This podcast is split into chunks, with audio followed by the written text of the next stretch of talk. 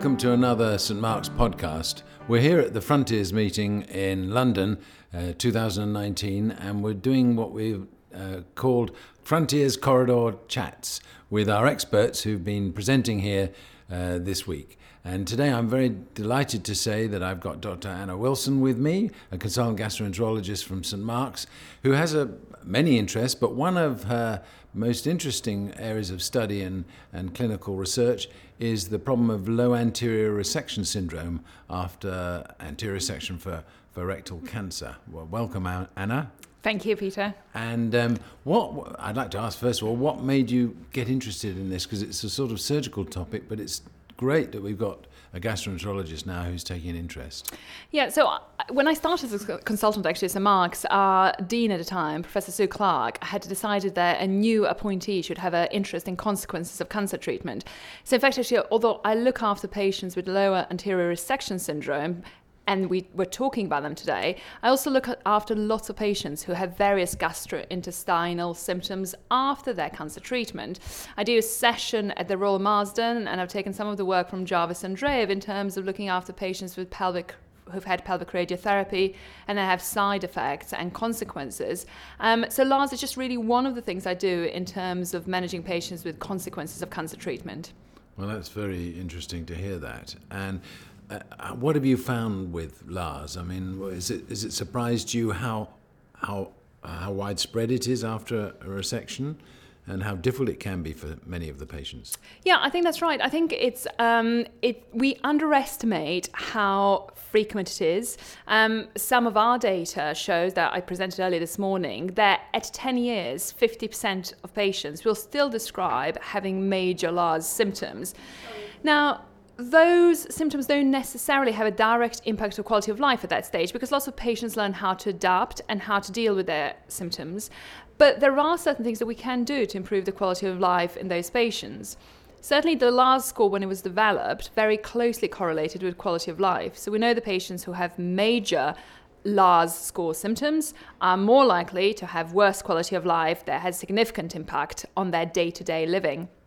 So I think one of the things that is also challenging is that that very heterogeneous group of patients with very different symptoms. Under the umbrella of LARS, are we including urinary and sexual dysfunction as well? Is that all part of the same umbrella, or are we really sticking with bowel function? Here? Yeah, I think again, when we look at the LARS as the tool, it's been specifically designed just to look at bowel function. But of course, we know the bowel function is not the only thing that contributes to the overall quality of life. And in fact, one of our fellows at the moment is looking at direct effects on quality of life scores. Um, we don't, as yet, concentrate much on sexual or urinary function. So LARS really just encompasses the bowel function after surgery, which, as you quite rightly point out, may not be the only critical aspect of patients' quality of life. Now, often a, a, low anterior section or an ultra low anterior section or now a, a, a, ta- a transanal uh, TME may be done in order to avoid a colostomy. Uh, and that was always, if you like, the surgeon's uh, measuring device. You didn't have a colostomy, it must be better than having a colostomy. But that's not really turned out always to be the case, is it?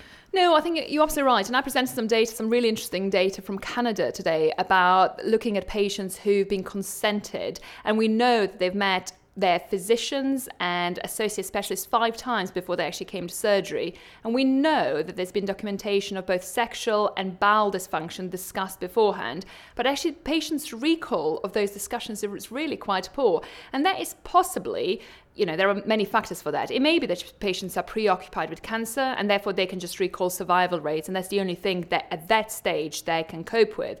But it may be also the emphasis that we are playing placing in consultations with the patients that we are just interested in survival and getting rid of the cancer, and we're not placing enough emphasis on other functional aspects. I think the um, the important thing is to try and somehow try and present to the patients this data beforehand and try and involve them in a joint decision making. So it's not the surgeon making decision, but the patients are empowered given pros and cons of various different options in order to be able to make an informed consent as much as that's possible. So in this particular study, none of the 30 patients that were interviewed, and they were interviewed in their first post-operative visit to minimize recall bias, none of them remembered being offered APR as an alternative to low sphincter preserving surgery. So I think it is our due to try and counsel the patients and really objectively provide them with the risk and benefits so they can weigh this up a bit more. And uh, presumably, with all the patients you've got with this problem, there must be some, I don't know what proportion, who you look back with them and they would perhaps rather have had a colostomy. I mean, can you give a percentage of what you think that that proportion would be? Yeah, so there's very little data to show how many patients actually go on and have their colostomy reversed. And lots of expert opinions, and there are lots of editorials and expert opinions, will say that they have very few patients who choose to have stoma back. I've actually, in the last year, had two patients who, for various reasons, we just could not get their quality of life back to normal. One of them, surprisingly, a relatively young woman in her late 30s, whose aim was to go camping with her family. And her symptoms we just could not get under control such that she should be able to do what was incredibly important to her. And she went off and had deep functioning colostomy and it's completely changed her life. So I think it's really difficult. We don't know exactly how many patients are so desperate. Certainly, of course, the patients I see are slightly sort of end of range tertiary patients. I have a couple of patients who've got lawsuits against their original surgeons because they claimed that they were not informed of the risks and benefits.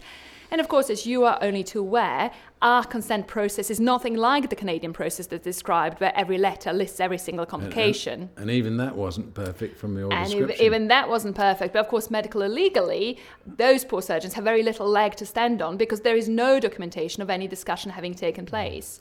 Well, let's go on to the syndrome itself. Um, this morning, in the very good session that we had, you were saying about the first thing you often do is to uh, investigate them to make sure they haven't got a recurrence, to make sure they haven't got any proximal colitis, etc., etc.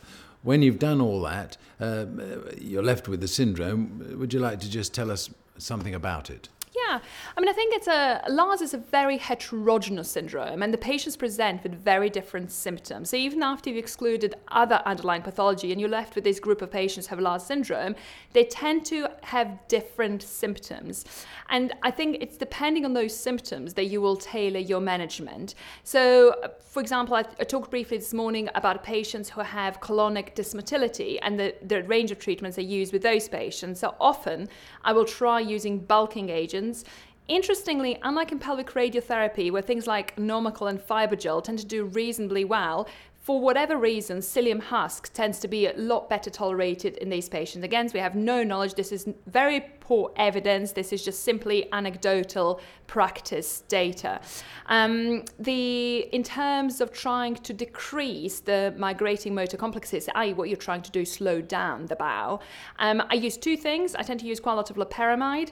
And because some people are incredibly sensitive to even small dose of loperamide, and then they get into this terrible cycle of constipation and they're not willing to use it, I tend to use loperamide liquid. And you can titrate that to 0.5 milligrams, which is a quarter of a tablet. And essentially, so you can still be giving someone regular loperamide 30 minutes before eating, three times a day, and you're still giving them a lower dose than a single 2 milligram tablet would give them patients who have quite prominent gastrocolic reflex and also patients who have nocturnal symptoms and nocturnal defecation, which of course contribute to increasing sensation of fatigue, hopelessness in these patients, I tend to use tricyclic antidepressants in a very low dose.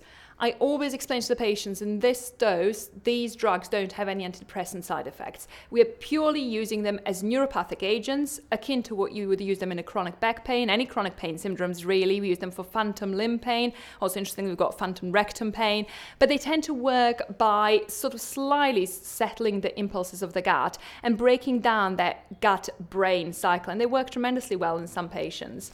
So the main symptom that they might complain of is it, is it urgency? Is it incontinence? Is it unable to keep wind in? What, what's the what's the commonest? So again, patients vary depending on the etiology. So um, Patients, some patients complain of incontinence, and those patients are more likely to have some sort of damage to their anal sphincter, be it related to radiotherapy, be it related to the uh, stapler and sort of just physical damage, which is thought to, be, to occur in up to 20% of patients.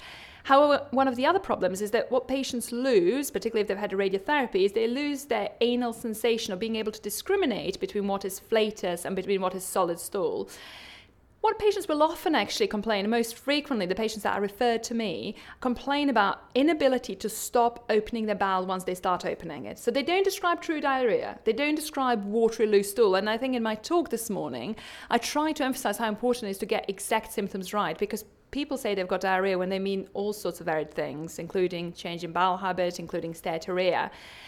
These patients typically describe passing pencil like, thick, pasty stools, but actually, once they start opening the bowels, are uh, being unable to stop opening them. So they go to the toilet, they wipe themselves, they haven't even left the bathroom, they're back on the toilet again.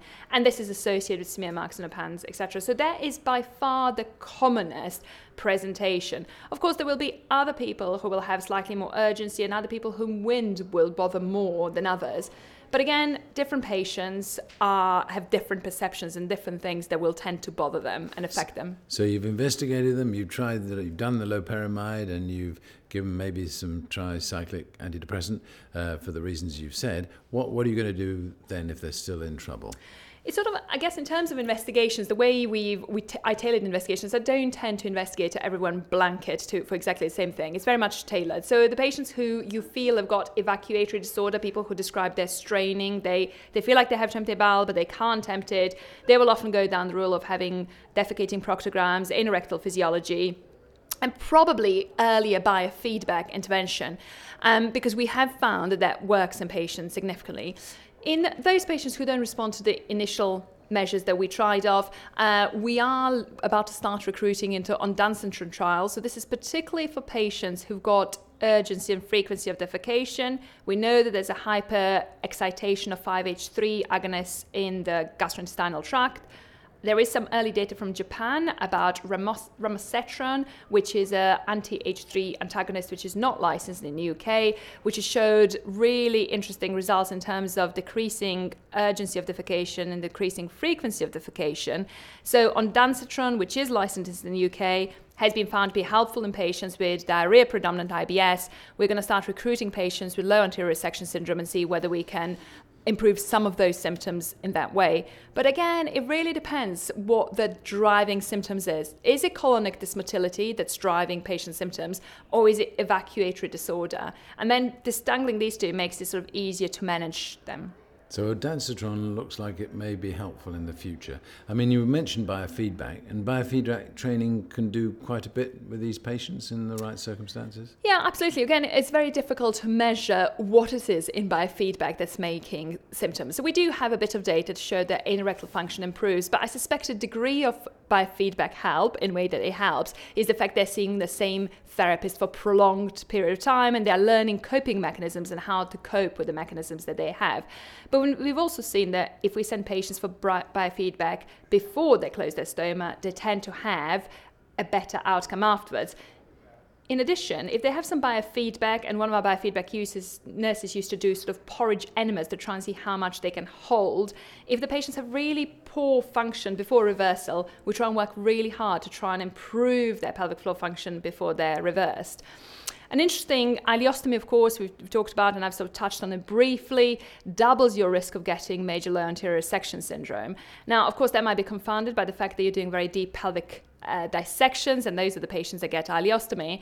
Um, but actually, I've just spoken to Roel Hompes today about the fact that they don't do stoma in their patients anymore. They don't do covering stoma. So it'd be really interesting to see it'd be what very, happens very there. nice to study uh, his patients. We were talking to him earlier, and he was and you made the point this morning that uh, the, not, not, only is it the fact that uh, these patients often have defunctioning ileostomies, but the length of time they may have been defunctioned yeah. for, even without a leak, uh, may have an effect. Because I think you mentioned this morning that, that these uh, these neorectums um, may actually become a bit fibrotic and lose muscle power. Absolutely, and one of our fellows um, has actually been looking into that, into distally feeding patients with diverting ileostomies to try and see if we can inject a mixture of probiotic that we not only improve the gut health by improving gut microbiome, but also give the the you know the pelvic floor, the anal sphincter something to work against while they function. We know, we know, that's important in the small bowel when it, when it, needs to be defunctioned higher up. Um, now, what about going on to things like enemas, suppositories, Q4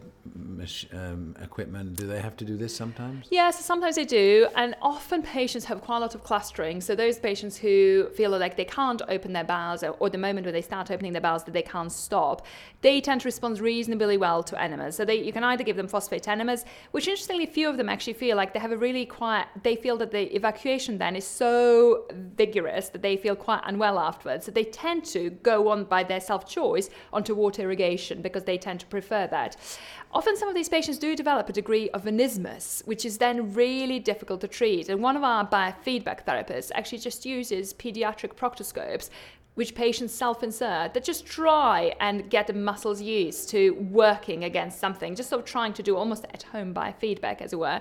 But it really, it's really only useful in patients with clustering symptoms and rather than patients who have neorectal irritability, that's less helpful. So they, they don't, not unlike the old days when we had long S pouches and a distal segment, it's not a question of the, the, the, the neorectum not emptying. Most of the time it's emptying too, too, too frequently and too often. It's, it, it's not obstructed.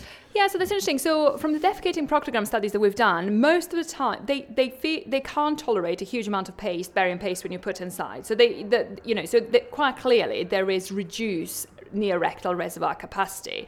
But actually, when you look at the emptying, they do empty reasonably well. What I do wonder what it happens sometimes, though, and of course, and you don't capture this necessarily in going higher up, is where the proximal length slightly drops down and acts a slight, slight valve, which you wouldn't get in, in evacuating proctogram. You wouldn't be able to get a result of that. But I do wonder whether sometimes functionally, as the patients sit up straight to go to the toilet, your nice end to end anastomosis isn't quite so straight, nice end to Talking about the technique for a moment there, we used to do more colo pouches than we do now, as far as I know. Mm.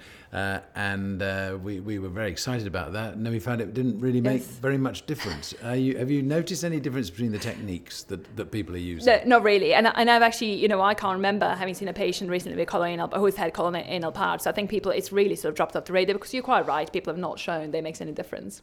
Okay, so where are we going? We're nearly coming to the end of this uh, podcast. It's great that you're doing this work because I think there's so much research to be done. And then you've got the bladder and the sexual stuff to add on sooner or later. I know we've got colleagues at St Mark's who are now going to collaborate with us on that. And so that's very exciting because although we've known about all this for mm. 40 years, we haven't really got very far with it.